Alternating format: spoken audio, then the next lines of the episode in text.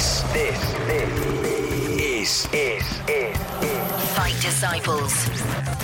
We are gathered here today. For the Fight Disciples. UFC and boxing talk. Welcome to episode 164 of the Fight Disciples podcast. This one dedicated to the world of UFC. Um, hope you've had a fantastic Christmas and New Year period, enjoying a little bit of action, which we're going to get stuck into very, very shortly.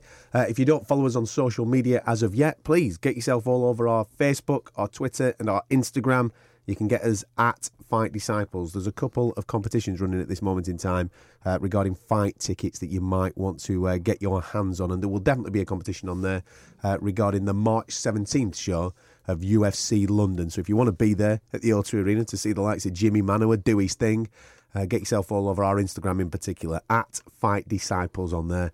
And you can also uh, subscribe to this uh, podcast via our website, fightdisciples.com. There's all your T's and C's. For those that don't listen to the boxing show, that haven't had a season's greeting offers, Happy New Year to you. You have a nice uh, festive period? I know we've had this conversation on the boxing show, but Yeah. I'll tell you what I did. have. I did find over the festive period I never mentioned on the boxing show. go on. Only found my passport. yeah.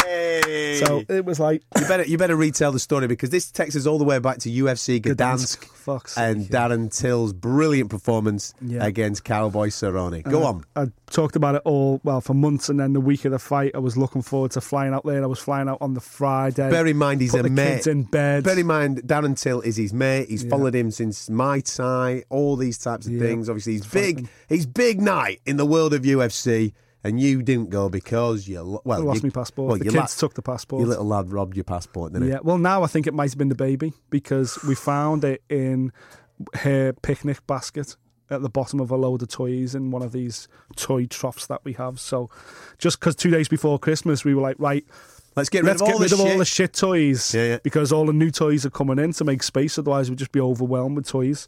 So we were going through stuff, and Jane was like, "What do you think about this little picnic basket?" And I was like, "Chuck it." She never plays with it, and um, she literally put it in the bin bag, and then she reached back in and went. Are the toys in it though? Because we had two different bags. We had a bin bag Yeah. and we had a charity bag. Yeah. And she was like, "All of the bits in it, because if all the little bits and bobs are in it, well, you may as well go in the charity bag. It's hardly been played with." And she opened it and just burst out laughing. And I was like, "What? What?" And I was thinking, "What the fuck she found in there? Money or something?" Wounded. She pulled my passport out, and I was like, "You have got to be shitting me." I would never have found it. Obviously, I didn't find it. It's in the house upside down. You, well, you you cut yourself Ripped the back of the sofa, yeah. So uh, the um, the little the little one was to blame for me not going to Gdansk. But at least I know now my passport is safe and some mad Albanians not running around the world on my passport. Blagging that it's you, yeah, yeah. Exactly. Um, well, the good news for you is that we're, uh, well, it's not been confirmed as of yet, but we're pretty confident that it's going to be UFC Liverpool. So you might not need your passport for his next performance. So you might get to see him fight this year. I hope, well, they've already said, haven't they, that UFC London still hasn't got its headliner, though. UFC one Fight Night 127 on March 17th. I fear he may end up on that. He may end up headlining that card. But Liverpool will Against who? fucking amazing. Against who? Wonder Boy, man. He don't give a shit. Wonder Boy fight. Listen, happen. Wonder Boy don't want that work. Does he, He does not want that work. course he doesn't. Because he knows full well what's coming his way. The fucking gorilla, the Yeah. silverback is coming his way. The thing I like about Till is, right, and I like this from his point of view because fans are going to love him for this. That he doesn't give a shit. He's No. not interested in belts at this moment in time. He's not interested in dollar. Listen, you want to be the cock of the street? I'll show you that I'm the cock of the street. Let's get in the octagon and let's belt shit out of each other and see what happens, right? Yep. That's where Darren Till's at at this moment in time. With what happened with Ponzinibbio and Mike Perry, for example, Darren Till doesn't need Mike Perry. Doesn't need him now because Mike Perry's gone down to the bottom of the food chain. I don't care who who slags me off for that. He is. He's down at the bottom of the food chain. Darren Till's on the ascendancy, whereas Mike Perry has just taken a little bit of a bump in his road. Yeah. Now, if you're clever about the way that you manipulate your career, you don't need Mike Perry now. You look at Ponzinibbio, or you look at a Wonder Boy, or you look at a Rafael dos Anjos, or you look at Wo- Woodley. That's what that's what you're looking at. You're looking up rather than you're looking down. Darren Till don't look like that though. Darren Till don't give a shit. No, he doesn't. You want to do it, Mike? We'll do it. Let's get it on. I'll fight you. Uh, and you know what? I think Mike Perry is still on the table as a potential opponent for you. Only UFC because London. there's a narrative there after the back of Of course. And because Darren's like, fuck it, I'll fight anyone. Really doesn't makes no odds to me. They're all going to get it at some stage, so they may as well get it now while Tyron Woodley's out injured. There's nothing you can do. He can't fight for the belt right now because Woodley's basically wrote himself off for the next four or five months. took himself out the picture. He's, he's made it clear he wants to fight Wonderboy. And, and honestly, privately, Darren Till's like, Wonderboy might beat me. Wonderboy, his striking style is different from my striking style. I want to know whether my striking style is better than his. Like he accepts the fact that him, Ponzinibbio, and Woodley and Wonderboy are the best strikers in the welterweight division. Obviously, Darren Till believes he's the best striker out of the three, but he's like, you know what? I know I'd, I'd me and Ponzinibbio have a similar style. Woodley's style is very different, more of a point striking karate style. I want to see how good that style is because he believes Ta- Till believes he would walk through Woodley. But he accepts that Woodley's fighting style is different from his, and he wants to test it. He wants to know because he's like, "Fuck it, man! If someone's better than me out there, I'd rather lose and go, okay, shit, I need to work on that then." Like, is in his mindset, he will become the greatest mixed martial artist we've ever seen. Right now, he just wants to test to prove that his confidence is not unfounded, and he's like, you know what, I really am as fucking good as I think I am. I'll steamroll everyone. Well, on um, UFC London for March 17th, uh, Jimmy has now been confirmed. Like we, like we didn't know that uh, the poster boy would be on They- there. There ain't no, there ain't no London UFC without Of Jimmy course, Manuwa. of course. You know, you can't. It's it, the O2 Arena wouldn't sign off on an event without Jimmy being there. Mm, what did you make of the uh, opponent? Obviously, a rematch. I, I don't really get it from Jimmy's perspective. Yeah, Sam. uh, I know But he's Ja- coming off the back of the Oezdemir defeat, so maybe that's why this is happening. Yeah, exactly. Yeah, and obviously Blachowicz is coming into the fight off the back of a, of two wins. Actually, um, you know he lost he lost to Jimmy, lost again. Corey Anderson, Gustafsson, Cummins, but he's had a couple of wins since then, and you know it kind of does. On paper, it kind of does nothing for Jimmy, but it does get Jimmy back in the win column hmm. and back in the you know the contenders shape, I suppose. So in that regard, it is what it is. You know, it's not the deepest talent pool in this light heavyweight division, and also unfortunately, the UFC do like fucking putting Europeans on European cards. You know, it, w- it would have been nice to see him fight any, somebody else, a fresh name. That's why we all went giddy when Cowboy Cerrone was coming over to Poland for 'cause it was Darren like, Till. fuck yeah, you know, Yeah. that's whether you like it or not. Imagine Wonder that's Boy and Darren ti- Till top of that I, bill, man. I think to have Jimmy versus Blachowicz, that's why they've already come out and gone, this is happening. It isn't the main event. Don't worry, this is not the main event. Because as European fight And you've got- fans, don't forget we've got- seen Jamie and Jan Blachowicz fight up, up close and personal many times before. Yeah. They need now a big name against the Brit, and I think Darren Till's the only real one. Mate, gonna, mate, Rocky Bisping- Edwards is already mate, on the It's going to be Bisping's final farewell. That's what's going to happen. I don't know. I I think after the man of us lost to to uh, Kelvin. Kelvin Gastelum and the way people have spoke about it in the media and stuff, you know, basically blaming him for rushing back too soon, and also the fact that he's got you know this this court case, he's lost the court case now. Yeah. It looks like he's going to have to shell out a few quid. I don't know whether it's going to be Bisping's last one anymore because it's going to cost him a, f- a pretty penny to to get out of the position he's in, and it's still very messy.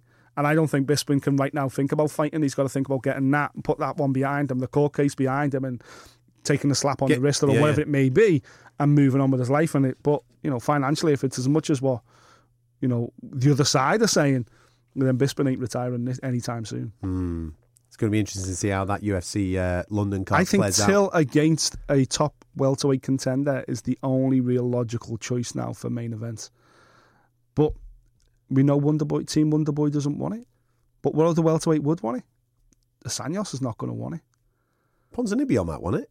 Ponzinibbio's not bad, but is Ponzinibbio a big enough name to sell out London? Hmm, maybe not. Darren Till is the one he's on now, mate. He's the boy, so, isn't he? yeah. I guess so. Just put Darren Till on. Absolutely. Absolutely. Darren Till could fight me and it'd sell out. Yeah. It, only, it only lasts five seconds. I'd hate to see that. You would pay to see that, wouldn't you? One shot, bang. And I, and do you know something? Even if you didn't catch me right, I'd I would still go to sleep. Yeah, exactly. yeah.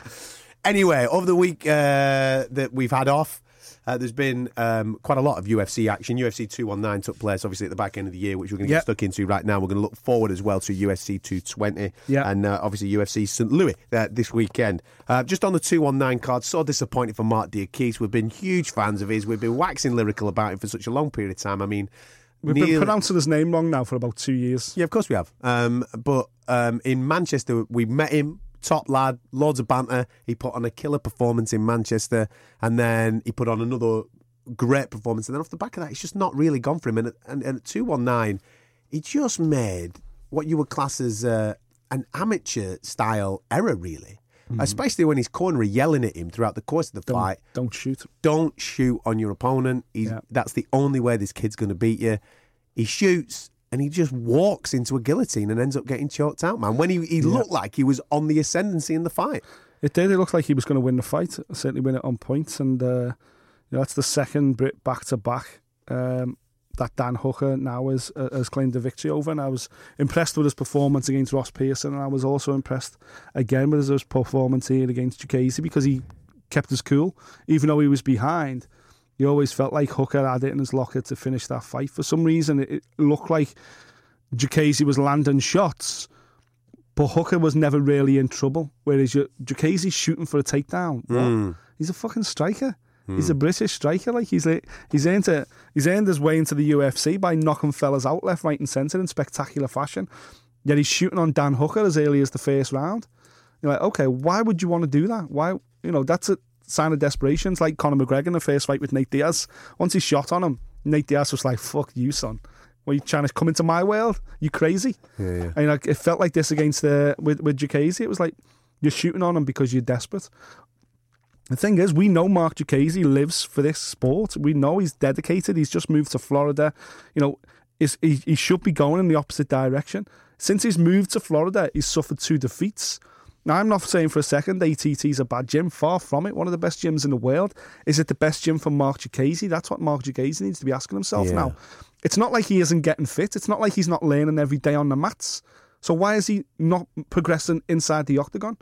You know, shooting like that was looked lazy. It looked like he was unfit. It looked like he didn't trust in his own stand up. That's a million miles away from where he was when he first came into the UFC, where he was just starching fellas for fun and having a laugh doing it. Hmm. It's a worrying time here for Mark Diakiese because I think his his whole career seems like it's on a knife edge at the moment. ATT, it, it it's amazing going out to these super gyms and moving to Florida. It's like a dream come true, and you're like, wow, I'm surrounded by studs every day. But sometimes, look, Darren Till isn't training at a super gym. Well, uh, sorry, a super gym in UK terms, absolutely. But he's not surrounded by household names or former UFC champions or you know, coach of the year nominated guys. He's around who have familiar faces, yeah. he's around the people he's grew up his entire career with. He's around an outstanding coach in Colin Heron and a gym that's got the minerals and certainly got the background to be successful in the sport. But no one would say it's you know it, it's gym of the year every year or something like that. It's not like a Team Alpha Male or a SATT or a AKA or a Jackson Wink, one of these gyms which is just packed with with, with killers every single day. But that suits Darren Till. That's the best thing for Darren Till. You know what? Stipe Miocic, he has his own training camp. He doesn't train every day with other people in the UFC or with coaches that have got other Yeah, fighters. He trains on his own. He has his own camp, and that works for him. And I just wonder right now whether Mark Diakiese is either getting the time on the mats or psychologically he's in the right frame of mind. Sometimes they say, sometimes it's good to be a big shark in a small pond. Yeah. Because when you get in there, your confidence level's at such an all-time high. I'm the boy, yeah, I'm the But boy. suddenly, if you're training in a sea and you're just one of many sharks, you start second guessing yourself inside the octagon. You start thinking, wait a minute, I'm not, I know I'm not as good as I thought I was because this guy schools me every day on the mats, and that can be a negative thing. Hmm. And Diakiese at the moment, as, again, his whole UFC career, when he, first couple of wins, we were like, fuck me, next British UFC champion, absolutely. Since he's gone to ATT, he's gone backwards. Hmm.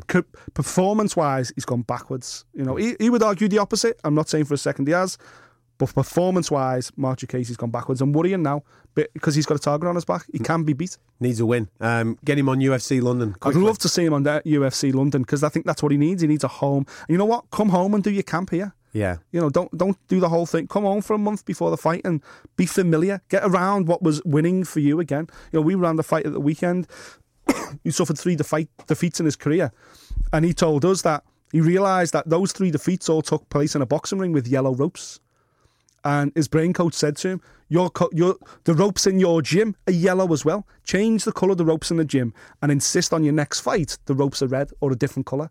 And he did that and he won his next fight. That's how small these margins are. Mark Diakiese should come back to the UK, be around familiar place where he used to win every fight, same training partners, same training gym, and get back to winning ways again. It's it's funny, but it, it- it's sometimes it's these small margins It that is. make all the difference. This game is psychological. We know that it's psychological. Uh, regarding um, the rest of UFC 219, we're going to talk about the thing that probably impresses the most um, in a minute. But first of all, I want to go to the main event. uh, the female featherweight division, where uh, Cyborg obviously gets the decision there. But how impressed were you with how hard Holly Holm is? She absolutely went through it, and she wasn't Yeah. giving up for love no money. She took a she took a proper pounding. I mean, her Took a fucking shellacking. mate, her face was absolutely smashed to bits. Have you seen that film Hitch? Yeah, yeah. Where uh, Will Will Where Smith's in there? allergic to the, and he has uh, that the allergic reaction. Yeah, he has that allergic reaction to the fish. That was Holly Holm at the end of that fight, man. She ballooned up like a fucking bowling ball, didn't she? It was Yeah. unbelievable. Yeah, it was, and uh, quite worrying as well. Um, sometimes I think fighters need to be protected from themselves, and you know, again, we're talking about Cris Cyborg beating the shit out of a girl. I thought Holly Holm was great. You know, the judges scored the fight pretty close. You know, it, it, could have gone one way or the other. She was looking for that Ronda Rousey high kick, wasn't she, man? She was, yeah, and, and if she'd have landed it in that fifth round and won that fifth round, ah. we may well have had a new champion. You know what? We particularly are waxing lyrical saying Holly Holm is probably the greatest mixed martial artist, female mixed martial artist, the sports scene, first two weight world champion in the UFC, starched two girls that everyone thought was undefeated. Sensational. But I also then look like you. I looked at the faces after the fight, and I look at the fact that Holly Holm has taken an absolute beating off a girl who's from a weight division above. I'm sorry, I don't care how, however you want to butter this up. Holly Holm is not a featherweight. She is a bantamweight that they blew up because they desperately need opponents for Cris Cyborg. Go and look on the official UFC ra- rankings. Don't look at the actual rankings because they're a load of shite. But look on the where is the female featherweight division? There is no female featherweight rankings on the UFC's own website. Why? Because there's about three featherweights, actual featherweights, female in the UFC. Hmm. There's no division there. There's no weight class. This was brought in purely to get Cris Cyborg in the UFC because in Brazil she's massive. Hmm. But outside of Brazil, I'm sorry, I'm not interested in watching this girl with a juiced up background beat up other girls. I don't get it. It's not competitive. Talking about Megan Anderson next, mate. They're thinking of uh, maybe, well, there was a rumour that they were going to try and shoehorn this into Perth to, for the uh, Luke Rockhold, Bobby Knuckles Yeah. uh, card. Uh, but I don't with think. Anderson being Australian. But again, talking about a girl that's not even in the UFC. It's a she's the Invicta champion. yeah, yeah, yeah. That's how that's how light on the ground we are for featherweights. Hmm. Bringing girls in from other promotions now just to give an opponent Cris Cyborg. Are you all right there, son? Have you, had a little bit of a struggle over Christmas? Have you? Go on, lad. Get it all up, lad, eh? I'm gonna have to, I'm gonna have to pop this locket in. You can't do that if you're fighting, mate. You know what I mean? That's Yeah, got the that's, going that's got a little bit of uh, uh, the old juice in there. That's, Yeah, the that's on- lockets. the lockets have got on, they're on the ban list. You can't Shit. fight tonight now. What are you doing? Great. I'll have to text Jane and tell her it's off. She's getting a walkover. Uh, yeah, but I understand what you're saying there regarding the the main event. This particular division, I going into UFC 219. division? Well, this is it. Going into UFC 219, I had absolutely no interest whatsoever in the fight because Holly Holm, I love Holly Holm to pieces, but I knew that she was too small to take on the likes of Cyborg. I watched it. I didn't watch it live. I watched it retrospectively, and I, I- and off the back of reading Twitter, oh, Holly Holm's an animal, fantastic. Look how brave she is, and all this type of stuff. I thought, all right, I'm a little bit of a sick interest. I'll watch this fight from start to finish. And I watched it, and I thought, fair play, mate. She went for it. She had a right good go at it. She took an absolute caning, and I thought she was there or thereabouts. Cyborg won the fight. I'm not disputing anything like that but she was in the fight. But it was quite obvious to me that it was the side. It was pure. It was nothing to do with technical ability because she's brilliantly technical. Is Holly Holm when it comes Yeah. to striking. It was about size. It was. It was. it was a giant taking on someone quite considerably smaller than her, which is Absolutely. unfair. Totally unfair. And that's why. That's why I get nothing out of it. Yeah, that's why weight divisions have actually been invented in order Mm-hmm. to create fair fights. That was not a fair fight. No, it wasn't. And uh, it was only the fact that Holly Holm is technically very good. Yeah. and Cyborg is, you know, she has got strengths. Don't get me wrong. I think I think her striking is is is pretty solid. But Yeah, the but the of the day, majority of the she's a bully. That's it. She Cris overpowers Cyborg's people. a bully. She Yeah. Her overpowers. big, her size, her strength, and everything else. Other girls can't live with it. You know, she's got that male, mass, very masculine physique. Whichever way you want to look about it, whichever way you know you want to look into the fact how she's got that physique, doesn't really matter. But she's a lot bigger and stronger than the likes of Holly Holm. So until we have an actual featherweight division, I'm not really interested in Cris Cyborg. I'm not really interested in the UFC featherweight weight class because it doesn't actually exist. Hmm. I'd like to f- see a fight Megan Anderson, just out of interest. Does it, should it headline a card? Should it fuck? I don't want to see Cris Cyborg headlining UFC events. It just makes me want to switch off. In fact, I'll be honest. I had to go back and watch the main event afterwards because you know why I watched this card to watch the co-main event. Well, the co-main event, was real fight. Well, let's get on it. Let's get on the co-main event because that is a weight division that is absolutely loaded. And there's so many d- d- conversations now that are happening off the back of what happened in that corner main event, where people are saying we want to see this guy in with this guy, we want to see Conor in with this, we want to see this, that, and the other. Now, building up towards it, mate. Kind of lost my patience a little bit with Khabib Obviously, absolutely. because Khabib is, without any shadow of doubt, an elite mixed martial artist. His record has stood the test of time. He's been in there and ragdolled every man and his dog, but he's had issues with his weight. And I've I've been on this show saying, listen, man, it's part of your thing. If you can't hit the weight, fuck off. I'm not interested whatsoever. Whereas there was talk leading into this particular fight that he was eventually going to go down to 145 pounds, and I'm like, get out. Khabib can't even hit 155 pounds. You know what I mean? He loves his tin of Masudas, the kid. Mm-hmm. Anyway, he hits weight, he turns up, and he absolutely ragdolls Barbosa all over the octagon. Something that I never thought I would see. Now that's not not me downgrading what Khabib's all about.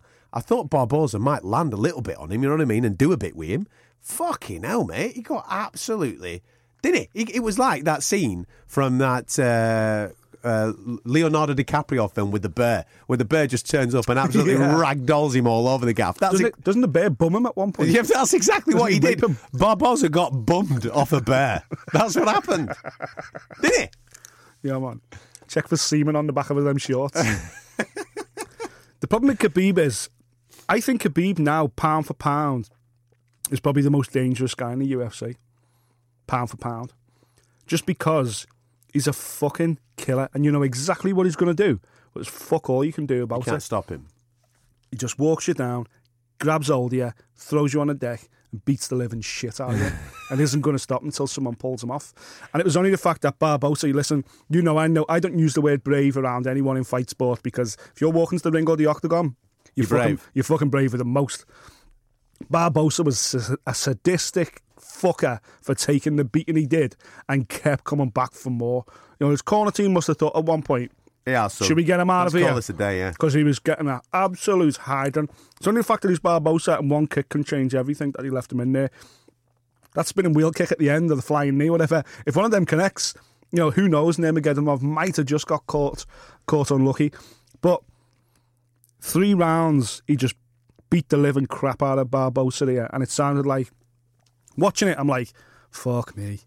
If, if that's not a message, then what is? But this is what we were desperately hoping for with Nurmagomedov. Well, we, we weren't actually going into it because he's been fucking us around so much. We were like, why not? I hope, I hope Barbosa knocks him out. Yeah, same. Because I'm kind of sick of the whole division waiting for uh, Khabib Khabib to get his shit together, to get his shit together. But boy, he got his shit together. And now I'm like, Listen, I, I don't qualify Conor McGregor as a UFC fighter right now. As far as I'm concerned, Conor McGregor's an enigma. He does his own thing. He's transcended this sport and kind of boxing. And whatever he does next will be motivated by cash. It's not like Conor McGregor's watched this fight and gone, yes, that's the one. Now I've got options. Khabib or Tony Ferguson. Well, he's Let's been all over it. social media, and he's saying, "Listen, Khabib was shit. Fuck that. Lick, get down, lick my boots, beg me, and all this type of shit." Listen, Conor, I didn't fall in love with you for all this social media bullshit. I fell in love with you because you talk the talking. Yeah, you talk. You fought anybody at any time, anywhere, any place. You talk the talk in a press conference. You turn up at the, on fight night, and you knock the fuckers out. That's why I fell in love with you. I didn't fall in love with you because you're on social media going beg me to fight. Mm-hmm. Not interested, mate. I'm kind of not losing patience. I'll never lose patience with Conor, but I'm kind of exactly where you're at. He ain't a UFC fighter. He's not in the conversation anymore. So all these people that were going, Conor Khabib, we need to see Conor Khabib. You're never going to see Conor Khabib. Well- it ain't. It, well, it ain't. No, mate, it ain't going to happen. I think the only way it happens, the only way it happens, is if some fucking mad Russian oligarch comes out. I give you and 100 to fight him. I'll give you. I'll put the dough on the table. I'll put the dough on the table now, and then Conor might go. You know what? Fuck it. I'll go to Moscow and fight Khabib. Conor's history suggests that he's not scared of any fucker, and he'll fight anybody anywhere. His bank balance argues otherwise now. I think the problem with Conor is we need to get the finances there to make sure he fights again. Otherwise, UFC are going to have to give him a slice of the business just to fight anyone. And I think the only one that would fight that they can go, can we make, what's the biggest fight we can make? Regardless what Dana White says, they're going to have to literally fucking move heaven and earth to get Conor McGregor back inside the octagon because they're going to have to try and generate minimum, minimum 50 million somehow which would be absolutely would be fucking more than double what they've ever paid anyone before. They're going to have to find that just to get Conor in the ring. They will not generate that money fighting Tony Ferguson, no no matter where it is. Or they give him, or they give him a slice of the, in to- Moscow? Well, they have to give him a slice of the business because they can't do that. No. because they set a precedent then, don't they? They set a precedent to every other fighter because everybody else is going to go. Hang on a minute, I'm the fucking champ. You know Mm-hmm. what I mean? You've got to give me that type of dough as well. Demetrious Johnson. And they cause themselves well, they cause themselves a whole lot of problems. Mm-hmm. What they then have to do is maybe give him some type of slice of the business because he's worth a certain amount, and if he turns up, then he gets paid X, Y, and Z. You know what I mean? Yeah, yeah. They've got to give him a slice of that Well, pie that's what rather than saying. paying him a wage. That's what Conor's saying. Conor's like, I want a slice of this entire business. But again, the only way, the only way, the way they maximise that potential is via pay per view sales. Pay per view sales against Tony Ferguson, sorry, non-existent. Pay per view sales against Khabib with the Russian pay per view tagged onto it. Potential there, potential. I think the only way they do it is with GSP. The only way they generate any kind of money is if they do a GSP versus Conor McGregor fight, which Dana White has expressively come out and said is definitely not going to happen. Which means it's definitely going to Which happen. Which means it probably definitely is going to happen. Yeah. So I think right, right here, right now, after a performance like that, let's let's call it what it is. The only fight I see happening in 2018, and the biggest fight at lightweight in 2018, has got to be Khabib versus Tony Ferguson. Outstanding. That's a fucking super fight. You know what? Just ring Conor and say, listen, son, when you want to come back, you can fight for the belt. But right now, you ain't the champion no more. Whoever wins this fight is the new lightweight champion. I'd agree with that. I'd agree with that. And we've talked about. I mean, there's been loads of, on social media. I saw something from uh, uh, John Kavanagh the other day where he just put a lot of repetition of defend or vacate, defend or vacate. Listen, man, defend or fucking vacate. Yeah, yeah. What are you? What are you here for? You, you you can go around saying I'm the champ champion here and I've got this and I've got that and cool. I'm all good with the narrative of that, but you got to fight. If you don't fight, then you've got to fucking give them belts back and let some lads who really want to earn their stripes do their thing. This is why we fell in love with the UFC. This is why fans came from boxing to the UFC because politics gets in the way of far too many things. Somebody mm-hmm. doesn't get a shot, or a number 15 is getting a voluntary defence against the champion of the world. No, number one and number two consistently go against each other in the mm-hmm. world of the UFC. Number one and number two, at this moment in time, because they're active, is Tony Ferguson and Khabib. Go at it. They're the champs. End of. Absolutely. And the good thing is we've they've signed up to the fight before. Obviously, Khabib had to pull out because of medical issues, but so that it's not like they're scared to fight each other. So I think that's got to be the fight they make next. And I think the UFC may even save it for July for the international uh, Fight week. Fight week. Beautiful. I think Khabib versus Tony Ferguson, top of the bill for the lightweight belt. And you know what? Get Conor ringside, man. Get Conor ringside talking about waiting for the winner or whatever. I don't really care. That's a fight. But that. that's the fight to when me. I think about that fight, that's a fight, man, because Tony can snap necks. So he, he won't be too f- afraid of the shoot, will he? Mate, Tony be- Ferguson ain't afraid of no fucker. I'm telling you. no, I'm now. talking about the style within the fight. exactly. He's yeah, not Tony frightened of- Ferguson be watching that performance by Khabib and licking his lips. Go on, go on then. You walk me down like that and see what happens. See what happens.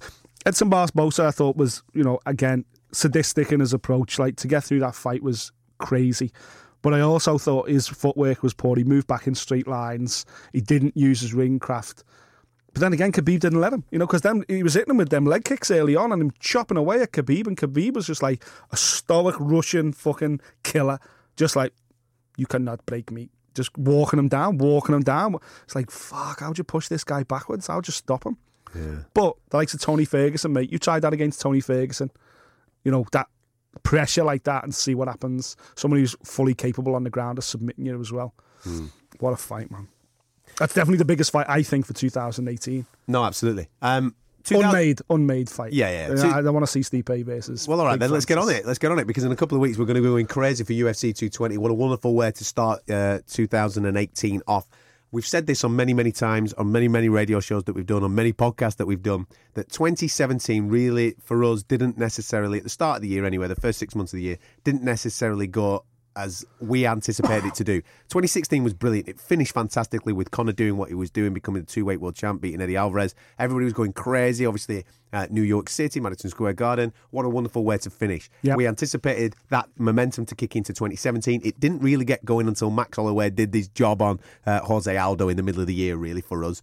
Obviously, all the stuff with DC and Jon Jones kind of put a bit of a sour taste on people's uh, on, on people's lips. We'll talk Jon Jones in a minute, by the way. Uh, but we'll, all that kind of didn't really get going. So 2018 needs to get off to an absolute banger. Yep. The guy that everybody's talking about in the UFC at this moment in time is Francis Ngannou. Brilliant Stipe Miocic stepping up, going, yeah, man, I'll fucking defend. No bother whatsoever. Let's do the thing. Stipe Miocic against Francis Ngannou to kick off the year is absolutely mouth-watering. Yeah, then all of a sudden you put as a co-main event DC to defend his belt against Volkan Oezdemir, who's also had probably the best 2017, second on well alongside our boy Darren Till, we Yeah, say, don't we? But big time. Volkan now with him being in title contention, you've got to say that he's the main man of 2017. That that trajectory is absolutely Three outrageous. out, three knockouts. What an unbelievable card to get us going. First main pay per view event, 220, is going to be something else. It can't be shit, mate.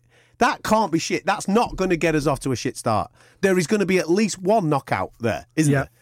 You know, that- you know, there's going to be a knockout between Stipe and, and Francis, Ngannou. that ain't Either going way. five rounds. No, There's no It's way that's going five Mate, it's not getting out the first round. No. that is, well, that, that means there's going to be a new champion then.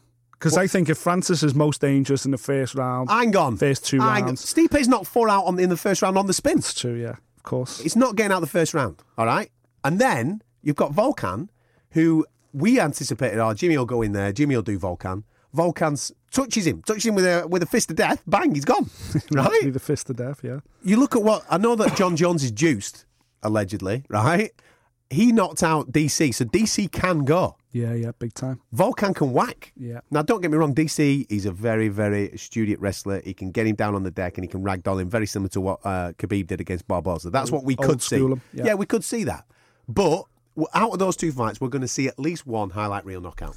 You would have thought so, yeah, without a doubt. There's no way in God's earth either of those fights are going five rounds. I just can't see it. Because I think. Can in- you not see DC ragdolling him for five rounds? No, because I think Oezdemir would get so tired being ragdolled about, similar like- like a Rumble Johnson scenario, Ah, right, that he okay. would eventually just tap out and go, "Fuck this! You know, I can't have this, can't have DC all over me like this for for 25." And we know that I DC could do it. DC he can, go for 25 Of course he can, yeah. He can. He's all over you like a rash for 25 minutes. So I, I, I can't see that going five rounds. And absolutely, the, the main event, the heavyweight title fight, there's no way on God's earth that goes 25 minutes either. Mate, So- doesn't even go five minutes. Mate, that is such a fucking cool way to start the year. January 20th, I'm sure we'll be talking about that a lot more in the build up. But just on that as well, Arnold Allen from the UK has been added to that bill as well Nice recently. touch. Uh, we haven't seen him since March of 2017, UFC London, in fact, Yeah. when he beat Amirkhani and stopped that freight train, if you remember. Hmm. Fuck knows what's happened to that Amirkhani, by the way. He's fell off the edge of the world. But uh, disappointing to see Arnold Allen get such a great win there and then be on the sidelines for you know a full year before he's back out again, or ten months in this case. So, but I expect Arnold Allen if he can stay busy, man, he could have a massive year in 2018. Uh, January 20th, UFC 220. It's uh, on like Donkey Kong. If you've not seen the promo, by the way, uh, I've put it on our Twitter feed because they're a little bit slack with copyright. It won't be on Facebook and Instagram because they keep shutting me down. Uh, so if you want to see the promo for uh, Ngannou and Stipe Miocic, go and have a little bit of a nosy on our social media at Fight Disciples on Facebook, Twitter, and Instagram. Uh, let's get straight stuck into uh, the first uh, effort of the year this weekend. It's the guy that uh, Conor McGregor referred to as "Who the fuck is that guy?"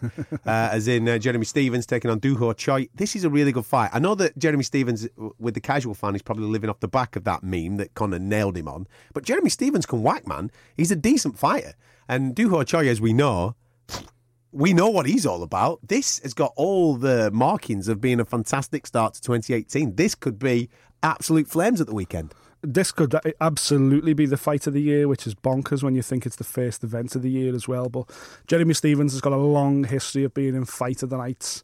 Uh, and Doo Ho Choi obviously is coming straight off the back of the loss to Cub Swanson, which was, you know, everyone's everyone's pick of, of fight of the year for 2017, or certainly right up there. If it wasn't for Justin Gaethje, it probably walked away with it. So this is these neither of these guys know how to take a backward step. Both absolute warriors. Um, yeah, man, and this is going to be absolutely flames. It's on Sunday, which Yeah. means we'll probably get it on the we'll get it live early hours on Monday morning. Is Yeah, that yeah, right? Uh, in St. Louis, but uh, there's a decent card on there as well. The pick, the pick of the undercard, of course, Uriah Hall fights Vitor Belfort in the co-main event. Uriah Hall, as we all know, is a complete enigma in this middleweight division. Sometimes he looks like the next coming of Anderson Silva. Other times he looks like fucking, you know, Joe Silva.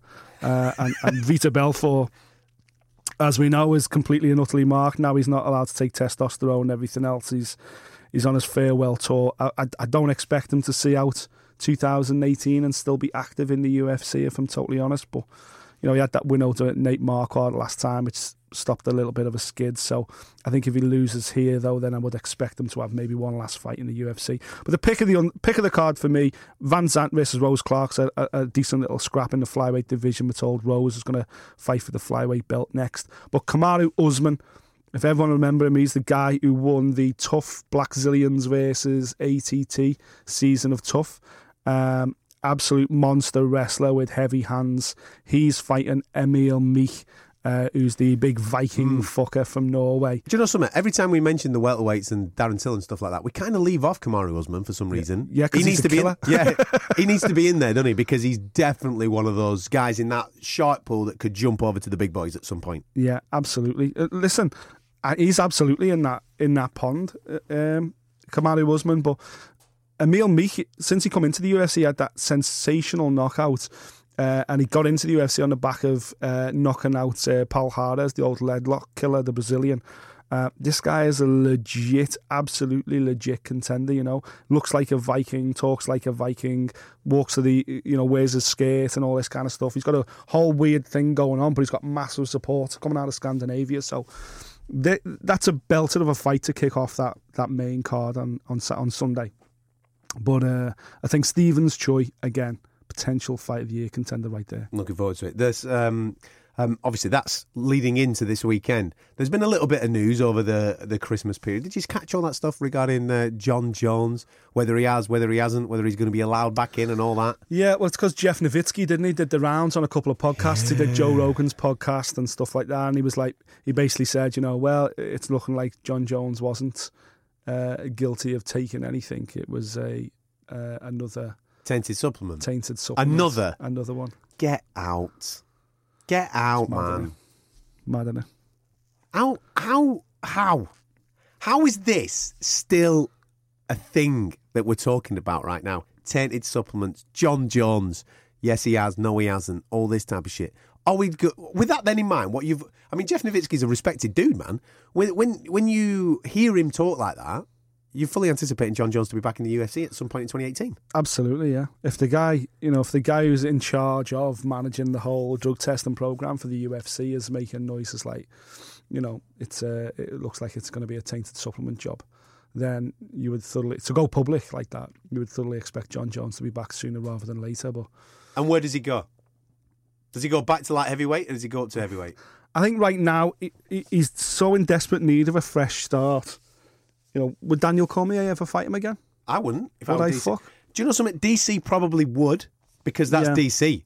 But if I were DC, I'd say fuck off, mate. You fucked me over twice now. No Yeah. chance. I'm not having it.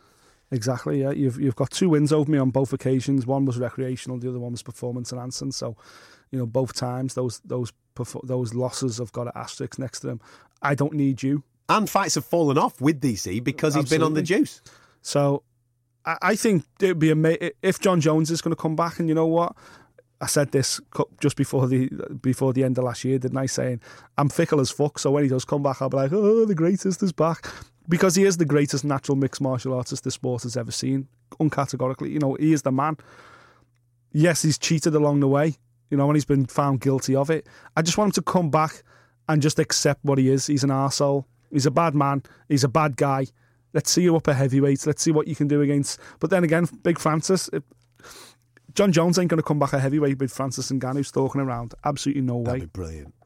Absolutely no way because you give Francis Ngannou could be the up. Usain Bolt of UFC, getting rid of the Justin Gatlin. Couldn't he? He could be that guy.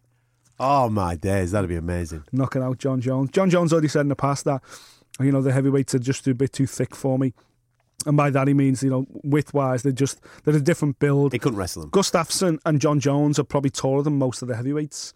Yeah, but when you look at them side on, there's a complete different. There's a, there's a real size difference, you know. But you're right. Jon Jones come back come back at light heavyweight. Does anybody want to see him fight DC? I don't. I don't think DC's legacy doesn't deserve it anymore. Because what if DC? One, it's in his brain that he loses to Jon Jones anyway because he's done it twice. So he's already at a disadvantage against the guy who's who's, who's cheated, whether he's liked it or not, or knew And you're not. going into the fight thinking, is this kid juiced again? Exactly, yeah. Or is the fight even going to take place because he might pop again? So it's not mm. fair on DC for him to be able to come back right now. Anyway, mm. I think probably into I, he's got to get some kind of suspension. He's got to get some kind of ban. And after being banned previously for a year or two, Yeah. it can't be any less than that. So even if he has taken the tainted supplements, it's still got to be a there's still got to be a ban involved. So he's still going to be out for another year. Maybe by then DC will be ready to ride off into the sunset and focus on his TV career anyway. And mm. you know, but once again, fucking Jon Jones, man. Tainted supplements. It's unbelievable, isn't it? How his manager, Malki Kawa, as, remains as manager, I don't know. Because he's got to take as much responsibility as everybody else. Um, that's it for today's show as we build into uh, another fantastic 2018. I hope you've had a fantastic uh, holiday period. Uh, we're going to be getting stuck into uh, UFC 220 next week, so make sure you come and join us for that. You can subscribe to our podcast via iTunes. You can get it on our website, fightdisciples.com. We're all over social media as well, at Fight Disciples on Facebook, Twitter, and Instagram. We'll catch you next time. Thank you for listening. If you like what you heard, subscribe via iTunes.